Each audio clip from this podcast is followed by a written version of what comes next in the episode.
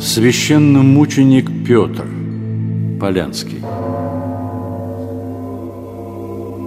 12 апреля 1925 года, в день погребения патриарха Тихона, состоялось совещание православных архиереев, съехавшихся на похороны. На нем было решено, согласно воле почившего первого святителя, назначить местоблюстителем патриаршего престола митрополита Крутицкого Петра. Митрополит Петр возглавил русскую церковь в тяжелейших условиях, когда большая часть епископата и многие тысячи священников сидели по тюрьмам, находились в лагерях, ссылках или были убиты. Церковь страдала не только от явных врагов, но и от внутренних расколов. Митрополит Петр всеми силами стремился следовать по пути, указанному его другом и предшественником, патриархом Тихоном. Будущий священномученик родился в 1862 году в многодетной семье приходского священника Воронежской губернии. Петр по первому разряду окончил Воронежскую духовную семинарию, а затем, со степенью кандидата богословия, Московскую духовную академию. В студенческие годы, по воспоминаниям сокурсника, его отличало благодушие – покладистость, доброжелательность. Своим жизнерадостным характером Петр умел объединить всех нас, таких разных, в одну дружную семью. Благодаря ему мы все вместе плодотворно и заинтересованно учились, а в свободное от занятий время дружно и интересно отдыхали. Несмотря на то, что Петр до 60 лет оставался мирянином, что необычно для выпускника высшей духовной школы, он всю жизнь посвятил служению церкви. Был помощником инспектора Московской духовной академии, при этом безвозмездно преподавал закон Божий в частном женском училище Сергиева Посада. Долгое время он являлся смотрителем Жировицкого духовного училища, сделав из него, по неоднократным отзывам приезжавших туда ревизоров, блестящее – образцовое учебное заведение. Именно в этот период произошло близкое знакомство будущего патриарха Тихона с Петром Полянским. На примере управления Жировицким духовным училищем святитель Тихон оценил способности, возможности и настрой своего нового друга.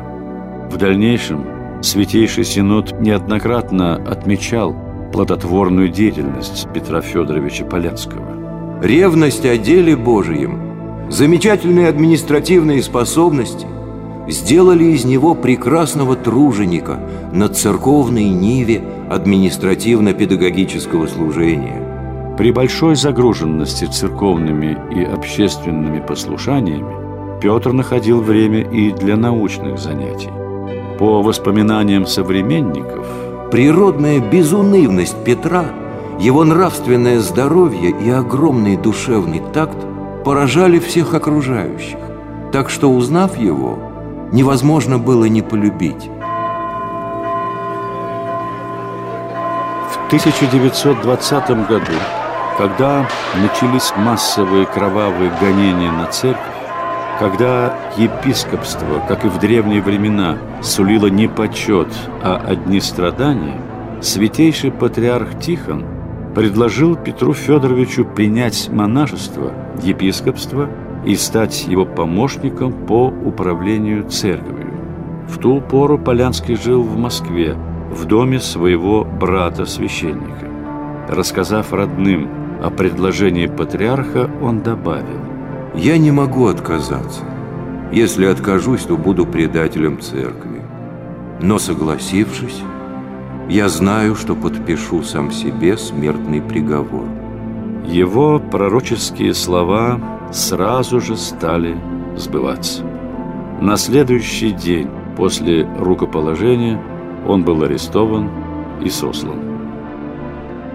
Вернувшись из ссылки, Петр стал ближайшим помощником патриарха Тихона.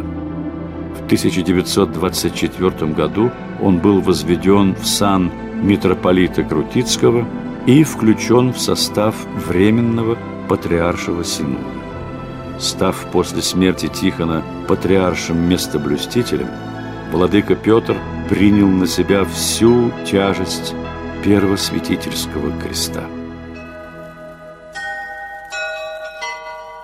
В общении с людьми митрополит Петр отличался чрезвычайной вежливостью и мягкостью, но это не мешало ему быть твердым и настойчивым в осуществлении своих намерений.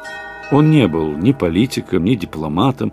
Единственной его целью было не дать разорить русскую церковь ни внешним врагам, ни внутренним расколам. Эта деятельность митрополита Петра вызывала крайнее недовольство как советской власти, так и лидеров обновленчества. Твердость, проявленная митрополитом Петром, обернулась для него новой ссылкой, из которой он уже не вернулся.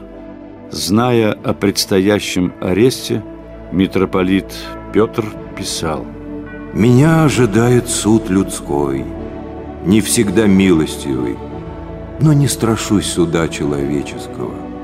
Неблагосклонность его испытали не в пример лучшие и достойнейшие личности. Опасаюсь одного – ошибок, опущений и невольных несправедливостей. Вот что пугает меня. Ответственность своего долга глубоко сознаю. Это потребно в каждом деле, но в нашем пасторском особенно.